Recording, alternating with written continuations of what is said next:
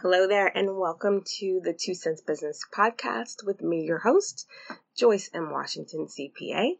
I'm a business strategist and virtual CFO who helps small business owners earn more money and keep more of their profits through savvy money management skills. You can find the show notes for today's episode over at thecommonsense.com forward slash 014. So, again, uh, this is still a continuation of the Inspired by and Getting Paid discussion series that we started uh, a few episodes ago. And in today's discussion, uh, I consider it the big mama of the give me my money topics, in that it's all about how to pay yourself as a self employed person.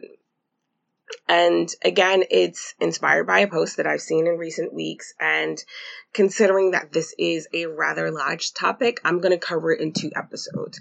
So let's talk about the original post. So the original post uh, went something about, you know, is there a formula or what's the formula for paying yourself?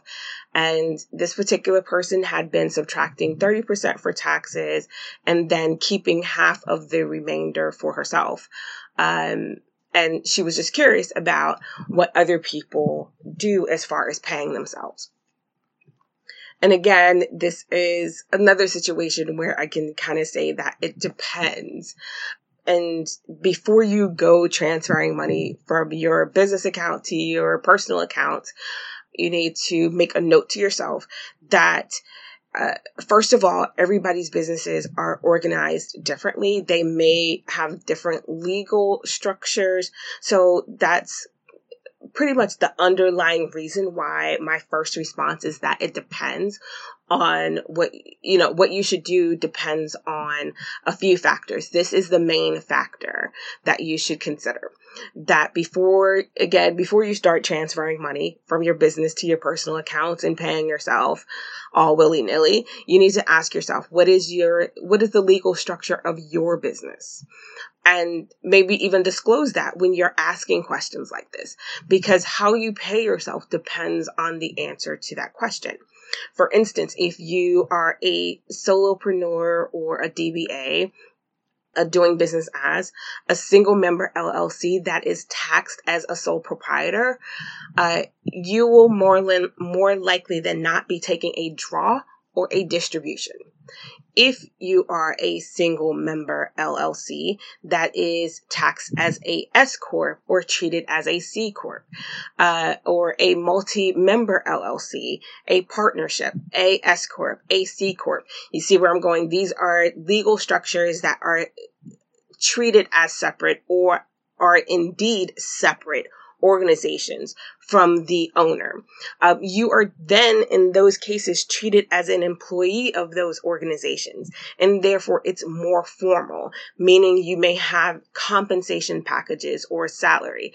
And so I wanted to make it clear that there are differences and that there's a clear line in the sand legally and when it comes to taxation. Uh, that there's literally a separate tax return for these organizations. And we're going to discuss that a little more in part two, the next episode for, for this topic, in episode 15. Um, so now that we've kind of established the distinct boxes, uh, let's focus on sole proprietorships and all the iterations. So we're just going to kind of call those solopreneurs or sole proprietorships.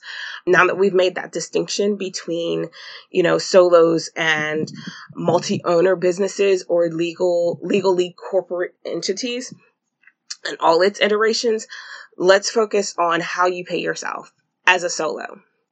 Uh, remember, I'm referring to solos as sole proprietorships, DBAs, and single member LLCs that are taxed as sole proprietorships if you are one of these businesses, you more likely than not are filing via a Schedule C attachment to your personal 1040 instead of having a separate tax return for the business.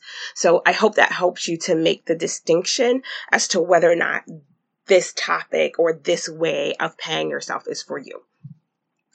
So for the most part, that's how you pay yourself. You would pay yourself using a draw or using a distribution. And, you know, going a little bit further into it, the, the percentages are really up to you. But the, the percentages that I use and recommend for this type of, of business that I put into the solos box is that you want to uh, make sure that your taxes are covered. So, like the original poster um, suggested, is that she puts away 30%. That's around the number that I typically suggest that is used, anywhere between 25 and 30%. Then I also recommend that the about 25% or so is set aside for upcoming expenses. And then the remainder is what you would pay yourself. So in this scenario, if I'm doing 25% for estimated taxes, if I'm doing 25% for upcoming expenses, that leaves 50% for you to pay yourself. So that's how the the um the calculation kind of boils down for someone that is a solo. So, um, in the meantime, I like to invite you to grab the Pay Yourself calculator, which is part of my Money Metrics Tracker bundle. And to get more information, you can go to thecommonsense.com forward slash MMTB for Money Metrics Tracker bundle. So, and if you missed that, of course, I'll include that in the show notes. But Again, this is just a sample calculation of what I recommend that solopreneurs pay themselves because ultimately I do want you to be paying yourself something from the very beginning. Uh, if you are profitable from the very beginning, then you should be reaping the benefits of your work. So you should be paying yourself from the profits. So again, the, the first calculation that, that I recommend is that you first set aside money for taxes, set aside money for upcoming expenses. I use a rough estimate of about 25% and 25% for the taxes. And then the remainder, which is 50%, is what you can pay yourself. So even if that's a dollar, pay yourself that dollar because it still represents that you are physically making money from your business. So it's all good. So that's the recap is mm-hmm. that, you know, as a as a solopreneur, you know, it's a little bit different. You're not paying yourself a a certain amount, a a static number every single week. What you would be doing is what you will be doing is you will be paying yourself a percentage of your profits. So again, 25% goes to your tax account um, or set aside for taxes. 25% should be set aside for upcoming expenses. And the remainder, which is 50%, is what you should pay out for yourself. Some people do that twice a month. Some people do it once a month. I myself when I was a, a single member LLC, I was paying myself once a month. So there's that. And before we close out for today, I don't forget you're invited to grab the pay yourself calculator, which is part of my money metrics tracker bundle. And you can grab yours by going to thecommonsense.com forward slash MMTB.